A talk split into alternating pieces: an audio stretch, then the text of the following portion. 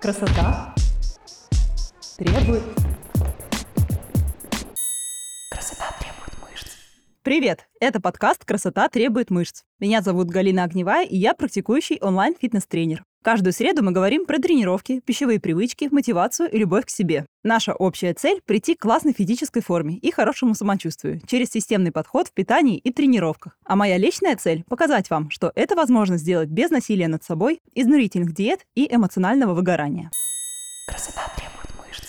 В моем подкасте мы довольно много говорим с вами про похудение и жиросжигание. В этом выпуске предлагаю обсудить не менее важную цель набор веса и набор мышечной массы. Периодически я получаю вопросы, зачем еще тренироваться и работать с питанием, если не худеть? И что вообще делать, если мне не надо худеть, но своей фигурой я все равно недовольна? Например, вес в рамках нормы, мне не надо худеть, но 2-3 килограмма я бы все-таки скинула. Или есть места, которые ну никак не уходят. Худеть вроде как некуда, а качество тела не устраивает. Набирать вес страшно, вдруг фигура совсем испортится. В этом выпуске поговорим об оптимальном режиме тренировок и питания для тех, кто отважится постепенно набирать вес, сохранив при этом тонус тела и существующие пропорции, или же изменяя их в нужную вам сторону. Я расскажу про наиболее популярные страхи и установки, связанные с набором мышечной массы, с которыми я сталкиваюсь в своей работе. И почему этого не нужно бояться, а даже наоборот. Надеюсь, этот выпуск особенно будет полезен тем, кто боится выйти из вечного состояния диеты и жизни на дефиците калорий, но устал от полуголодного образа жизни и вечной нехватки сил и энергии.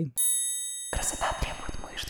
Для начала я хочу выделить категории людей, для кого эффективной стратегией будет сместить фокус похудения на набор мышечной массы. Вдруг вы найдете там себя. Первая группа – это, конечно же, те, кто хочет изменить пропорции тела. Вас устраивает вес тела, и он в рамках физиологической нормы но хочется поработать над пропорциями. Например, у вас плоская попа и хотите добавить объема и сделать ее более упругой и оформленной. Или же хотите сбалансировать низ и верх тела, укрепив спину, плечи и руки. И при этом всем вы не против прибавки пары качественных килограмм на весах. Это самая простая группа для работы. Ваша приоритетная цель – это набор мышечной массы. Во главу процесса мы ставим регулярные тренировки, развитие аппетита, выстраивание подходящих пищевых привычек и соблюдение КБЖУ. Чуть подробнее расскажу дальше. Вторая группа – это девушки с дефицитом массы тела. Как понять, когда вес тела слишком маленький? С точки зрения науки, дефицит массы тела определяется индексом массы тела. Формула расчета довольно примитивная и не учитывает качественный состав этих самых килограммов, то есть не показывает соотношение процента мышц и жира. Поэтому не работает в определенных случаях, но для основной массы популяции подходит. Клинически недостаточный вес – это когда ваш индекс массы тела ниже 18,5. Это не менее опасная штука, чем ожирение. Люди с недостатком веса чаще болеют. Они приобретают в процессе жизни пачку хронических заболеваний, а также снижается плотность костной ткани, в результате чего кости становятся более ломкими, что увеличивает риск переломов и развития остеопороза. В случае низкого веса стратегия со стороны тренера – постепенный набор веса с сохранением существующих пропорций тела или их изменением. Причем в этом случае не нужно бояться набирать ни мышцы, ни жир. Женщинам важно сохранять процент жира в рамках нормы, как минимум с точки зрения здоровья гормональной системы. Осложняется это чаще всего страхами и установками касательно еды и собственного тела, дисморфофобией и излишним негативным вниманием к себе во время процесса изменений. В таких ситуациях помимо тренера параллельно надо работать и с психологом. Я понимаю, что девушки с низким весом часто малоежки и боятся набрать лишнего. Но при правильно организованном процессе тренировок и рационе вы будете набирать преимущественно мышечную массу. С каждым днем становиться сильнее и жизнерадостнее. И даже если вместе с мышцами увеличится и процент жира, на фоне мышц он будет смотреться очень красиво. Если вы скорее хотите убрать дряблость формы тела, улучшить качество и сделать его более подтянутым, но поддерживать текущий вес тела, то тут мы говорим про рекомпозицию. Например, если верх тела худой, руки тонкие, иногда могут быть даже видны ребра, но беспокоит низ живота или область бедер. Обычно тело у таких девушек можно описать либо как просто худое, либо как фигуру по типу skinny fat. Вес тела нормальный, иногда даже близкий к нижней границе нормы. Но есть целлюлит, то есть жир в области бедер, относительно небольшое количество мышц, мало сил и активности в целом. Часто запрос у таких девушек – похудеть на 2-3 килограмма, желательно с проблемной в кавычках зоны. Самостоятельные попытки гонять эти несчастные килограммы обычно не приводят к долгосрочному результату. Сопровождаются полуголодным образом жизни с перееданиями на выходных и, как следствие, топтанием на месте. И как ни парадоксально звучит, проблема решается не похудением, а циклом набора мышечной массы массы. Просто к нему необходимо добавить цикл на жиросжигание – до или после. Это можно сделать как чередованием периодов набора мышечной массы и снижения процента жира, так и в рамках работы на поддержании КБЖУ с плавной рекомпозицией. Вам также подойдет рекомпозиция тела, если ваша цель – рельефное худое тело, как у фитнес-моделей. Просто похудением это не достигается. Рельеф появляется тогда, когда есть что проявлять. То есть должна быть наработанная мышечная масса. Чаще всего мы с подопечными, да и я сама, работаем над изменением фигуры и пропорций и состава тела циклами. Например, я планирую развивать силу и гипертрофию мышц в ближайшие полгода так точно. Соответственно, я буду чередовать силовые и гипертрофийные циклы. Циклы похудения с дефицитом калорий я делаю всего 1-2 раза в год, по 4-8 недель. Обычно мне этого хватает, чтобы поддерживать ту фигуру, которую вы видите в моем инстаграме. С кем-то из клиентов мы работаем на поддержке калорий, где нет отдельных циклов набора и жиросжигания. Все зависит от пожеланий, образа жизни, количества тренировок и конечной цели моих подопечных. Четвертая группа – это если у вас есть фитнес-цели, не связанные с внешним видом. У меня в работе много девушек, которые приходят ко мне на ведение не с целью похудеть или снизить процент жира. Например, довольно частый запрос, который формулируют мои подопечные – это увеличение выносливости. Кто-то хочет повысить выносливость для того, чтобы легче, дольше и быстрее кататься на велике с друзьями. Особенно актуально для тех стран, в которых это основное средство передвижения. Кто-то хочет увеличить выносливость для того, чтобы пойти в поход в конце осени, а кто-то просто, чтобы не задыхаться после подъема на четвертый этаж в офисе. Также многие обращаются с целью укрепления мышц кора и спины, улучшить осанку, чтобы поправить ситуацию, когда плечи завернуты вперед, или убрать боль в пояснице. Здесь важно упомянуть, что боль в спине не всегда связана со слабыми мышцами спины, поэтому важно правильно диагностировать причину боли со специалистом. Но очень часто укрепление мышц и общее развитие силы приводит к избавлению от боли в пояснице, что в покое, что под нагрузками. В будущем сделаю про это отдельный выпуск.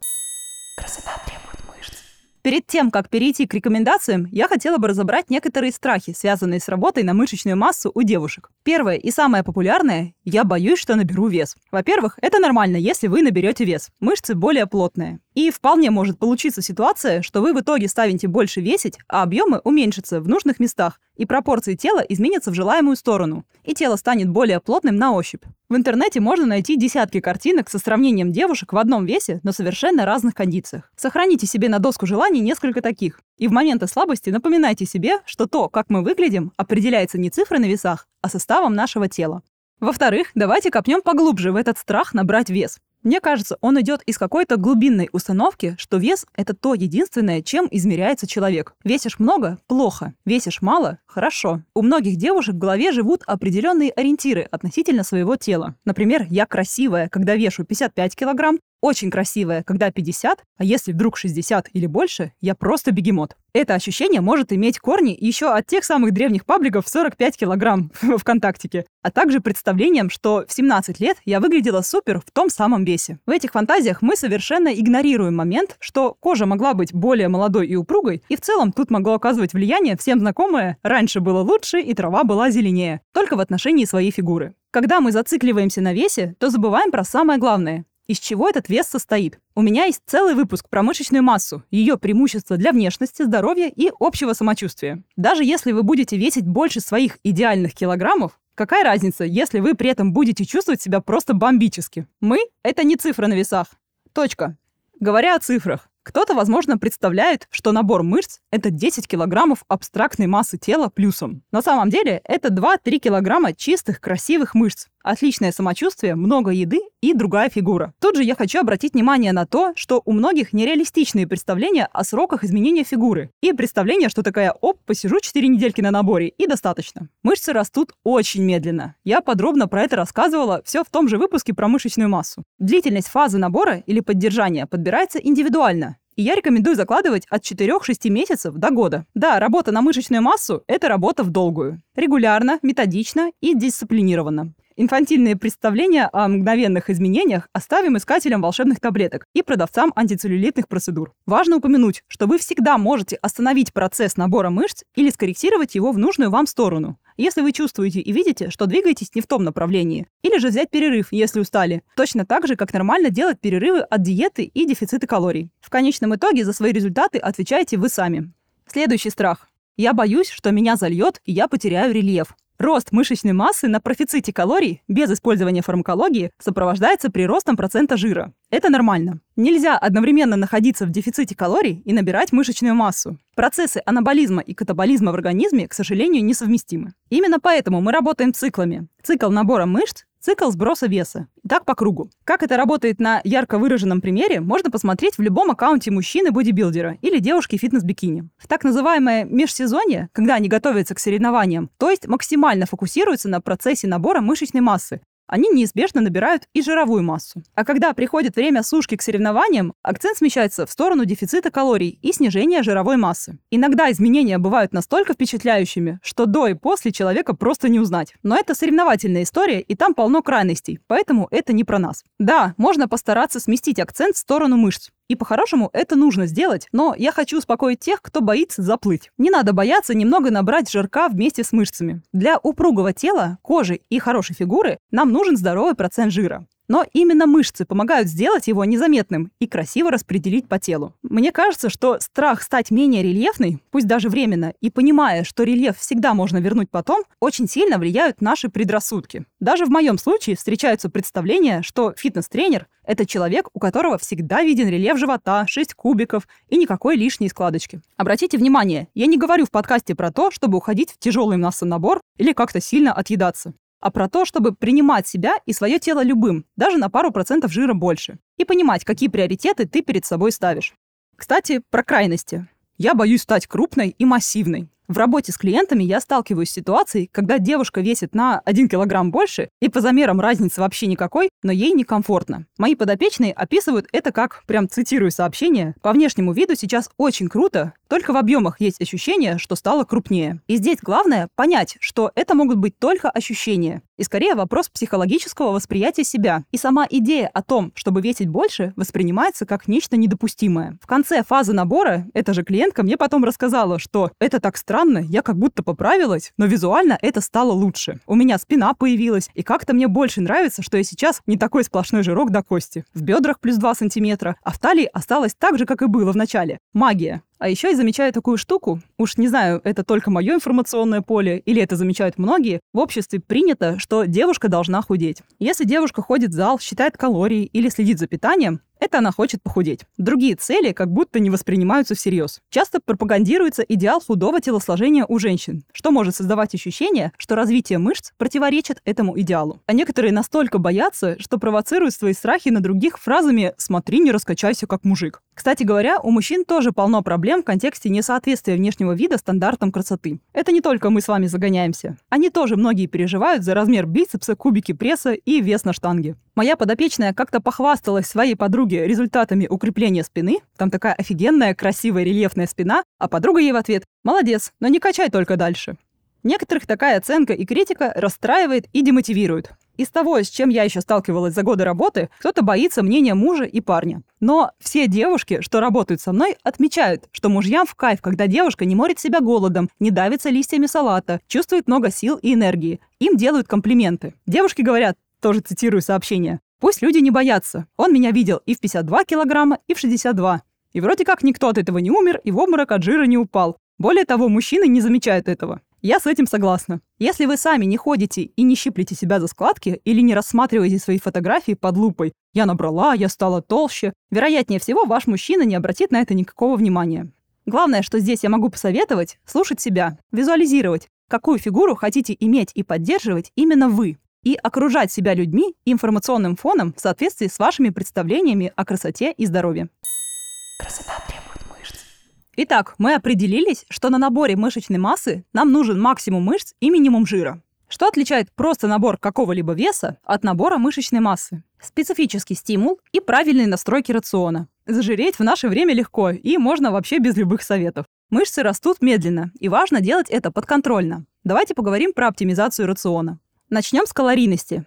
По опыту работы я пришла к выводу, что жесткие циклы сушки и масса набора не нужны обыкновенным девушкам, кто просто ходит в зал для себя, не привязан к соревнованиям и не стремится выступать в категории бикини. Отлично работают более мягкие режимы. На похудении небольшой дефицит и тренировки для максимального сохранения мышц. И также совсем небольшой профицит. Я бы даже сказала минимальный. Или вообще даже некоторое время работать на уровне поддержки. Это позволяет сводить прирост жира в эту фазу к минимуму при прочих правильных настройках. В обоих случаях это переносится гораздо комфортнее. Тебе не нужно впихивать в себя еду. Легко балансировать с другими жизненными приоритетами и обстоятельствами. То есть для цели набора мышц будет хорошо работать калорийность поддержки, либо легкий плюс. Ни в коем случае не нужно впихивать в себя еду и пытаться сходу влезть в калорийность плюса сразу. Это может дать обратный эффект, когда вам не захочется ни есть, ни тренироваться. Как только вы подключите тренировки, ваш аппетит постепенно будет расти автоматически, соизмеримо вашим тратам. А грамотное распределение приемов пищи в течение дня поможет избавиться от привычки постоянно перебивать аппетит разными перекусами и жидкими калориями. Сделать профицит или просто есть больше – это еще полдела. Надо понимать, что организм получает достаточно питательных веществ, то есть баланс белков, жиров и углеводов. В первую очередь я подразумеваю достаточное количество белка. Это создает оптимальные условия для роста мышечной массы и восстановления после тренировок. Также важно потреблять достаточное количество жиров, клетчатки в каждом приеме пищи для поддержания работы ЖКТ, пищеварения и микрофлоры. В работе с девушками я стараюсь не использовать никакие добавки. Я не против использования протеина с целью добора белка, но считаю, что акцент надо делать на источники из обычной еды, чтобы формировать привычки и понимание, как питаться дома и за его пределами. Для тех, кто не привык есть много и с трудом наедает даже свою поддерживающую планку, возможно, будет неплохим решением выбирать еду с большей энергетической плотностью. Это когда в меньшей по размеру порции содержится больше калорий. Более жирная молочка, орешки и сухофрукты в кашу, выпечка, сыр, иногда хлопья. За количеством простых углеводов, конечно, стоит следить и держать баланс. Но еда на поддержке и на наборе должна быть вкусной и приятной, а не впихивать в себя одну гречку да рис. Про питание до и после тренировок я более подробно рассказывала в одном из выпусков «Вопрос-ответ».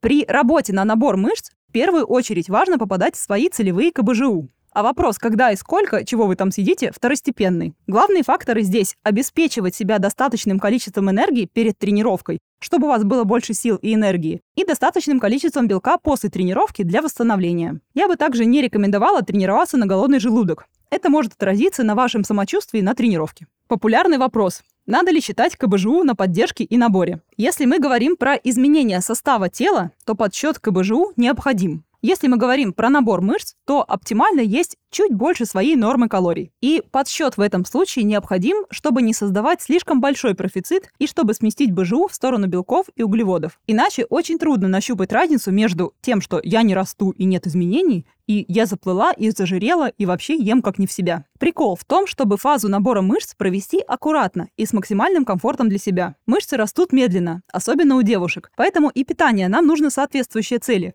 Вкусное, но подконтрольное с точки зрения количества и состава. Если мы говорим про цели развития физических качеств, например, силы и выносливости, тогда можно придерживаться более простых правил составления сбалансированного рациона. Белок и жиры поддерживать в норме, углеводы корректировать по аппетиту. Это также неплохая стратегия для той категории людей, кому сложно сразу начать и тренироваться, и считать КБЖУ. В этом случае попробуйте вначале сфокусироваться на исправлении образа жизни в целом, балансе рациона, активности и регулярном тренинге, а питание потом при необходимости подшлифуете в большую или меньшую сторону. Не забывайте, что на поддержке также абсолютно нормально отдыхать от подсчетов и учиться работать по аппетиту, глазомеру, доверять наработанным привычкам и сигналам организма. В этот период можно практиковать другие методы работы с рационом, типа метода гарвардской тарелки и так далее. Такой подход в целом мы также регулярно практикуем с подопечными в разные циклы работы. С теми девушками, у кого нет цели на изменение состава тела здесь и сейчас, мы можем не использовать подсчет калорий и также выстраивать рацион другими методами. Или же через ведение дневника питания отслеживать сбалансированность рациона без привязки к определенным планкам. Или отслеживать только какие-то определенные показатели. Но очень важно понимать, что для эстетических целей Важно не только, что вы едите, но и сколько. И важно отдавать себе отчет, какая цель для вас приоритетная, и не обманывать себя. Например, вы изначально себя убеждаете, что хотите поднять выносливость, но потом расстраиваетесь, что за месяц занятий не появился рельеф или не выросла попа.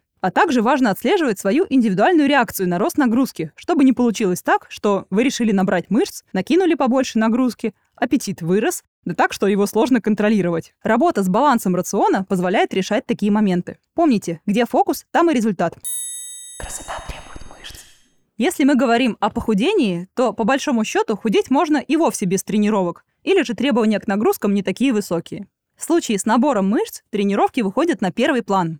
Заменить силовой тренинг йогой, растяжкой, танцами не получится. Росту мышц требуется достаточный стимул, плюс достаточно строительного материала, плюс время. Я много раз говорила про то, что в грамотной программе нагрузка в рамках силовых тренировок постепенно должна повышаться. Если говорить простыми словами, то нагрузка определяется тем, какой рабочий вес вы используете в конкретном упражнении и тем, в каком количестве вы это упражнение делаете и какую нагрузку мышца получает в рамках одной тренировки и, например, недели. Говоря про рабочие веса, с одной стороны, вес в упражнениях должен быть достаточно тяжелым, чтобы мышцы ощутили нагрузку, что является стимулом для их роста и развития. При этом прям максимальные веса вам не нужны. Да, в рамках цикла мы иногда выходим на максимум, но тут все зависит от вашего уровня тренированности, режима тренировок, количества повторов и тренировочных целей. В любом случае, рабочие веса должны подбираться индивидуально. Я знаю, что эта фраза бесит, но нет какой-то уникальной цифры рабочего веса или универсального количества подходов и повторов, чтобы получить уникальный результат. Чтобы понять идею, давайте мы представим, что вы пришли к врачу и говорите «У меня болит живот, пропишите мне таблетки». И все, это вся информация, которая есть. Естественно, хороший врач сначала разберется, а что у вас болит, задаст десяток вопросов, отправит вас на дополнительное обследование, и только со всей дополнительной информацией может поставить какой-то конкретный диагноз. И то не во всех случаях. Вот и с весами, повторами и подходами, чтобы мне такого съесть и прочее, та же самая история. Большинство посетителей зала твердо уверены, что именно разнообразие – это главный критерий хорошей программы и роста мышц. Но это не так. Есть такие понятия в тренинге, как циклирование и периодизация. Смысл цикла в том, чтобы точечно поработать над приоритетным качеством, обычно силой или выносливостью, как в случае с композицией тела, набор или же разжигание. Такая точечная работа возможна лишь в том случае, если от недели к неделе мы делаем практически одно и то же и постепенно повышаем нагрузку. Например, в один из тренировочных дней делаем ягодичный мостик из недели в неделю, постепенно повышая рабочий вес каждую неделю с заданным интервалом. Это круто тем, что вы нарабатываете паттерн движения, становитесь сильнее, это позволяет безопасно повышать нагрузку, в ответ на которую мышцы и растут. Вариабельность тренинга, конечно, важна, но продуманный план и понимание, что и для чего, и на какую мышцу, с какой целью ты делаешь, а главное, прогрессируешь ты или нет, важнее. И вообще, во многих видах спорта спортсмены годами выполняют одни и те же движения, нарабатывая технику. На первом месте развитие физических качеств, на втором – разнообразие, рандом и веселье. И даже для тех, кто ходит в зал для себя. Очень многие бросают регулярные занятия спортом как раз по причине того, что не видят результат от своих тренировок. А не видят они его, потому что тренировки у них хаотичные и беспорядочные. Тело, суставы и мышцы просто не понимают, к чему адаптироваться, и делают это как получается. Ощущение прогресса мотивирует гораздо сильнее любых разнообразных рандомных тренировочек с Ютуба.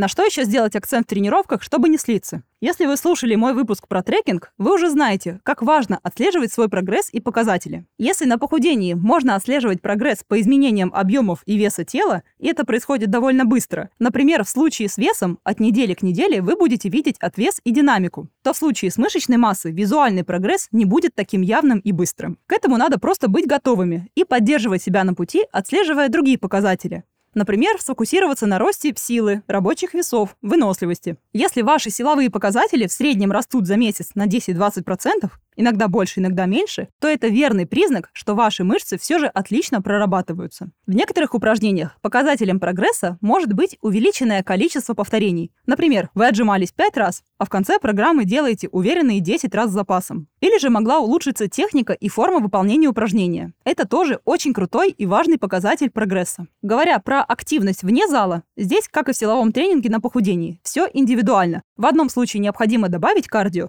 а в другом достаточно поддерживать здоровую активность по норме шагов в день. Снижение активности приводит к снижению белкового синтеза в теле. Если ваш образ жизни скорее офисный или диванный, то добавляйте шаги, танцы и любые активные хобби. И мы здесь говорим не только про композицию тела. Мы говорим про снижение рисков по сердцу и сосудам, нормализации давления и даже улучшение психоэмоционального состояния. Красота требует мышц. Надеюсь, у меня получилось донести, как недовольство фигурой можно исправить через набор мышц фигура становится лучше, а настроение так тем более. И в долгосроке это точно того стоит. Я очень радуюсь, когда ко мне приходят девушки с запросом на работу над мышечной массой тела и пониманием, что сейчас стратегически важнее проинвестировать свои силы и время на рекомпозицию тела. Потом аккуратно довести процент жира до желаемого за месяц-два. Главное, что преследуя любые цели по фигуре, будь то набор мышц, жиросжигание или поддержание текущей формы, делайте это в первую очередь для себя, своего здоровья и самочувствия, а не из-за давления со стороны общества и сложившихся стереотипов. На этом мы заканчиваем сегодняшний выпуск. Спасибо, что дослушали его до конца. Подписывайтесь и оставляйте ваши комментарии. Ваша обратная связь поможет мне делать выпуски еще интереснее и информативнее. А еще мне очень приятно, когда вы меня репостите и задаете вопросы. Если вы не подписаны на меня в Инстаграме, обязательно подпишитесь. Там вы сможете узнать больше обо мне и моем подходе, а также задать вопрос и получить ответ. А самые частые вопросы я буду разбирать в эфире подкаста. Услышимся с вами в следующем выпуске уже через неделю. И помните, что красивое тело требует не жертв, а любви к себе и немножечко дисциплины. Пока.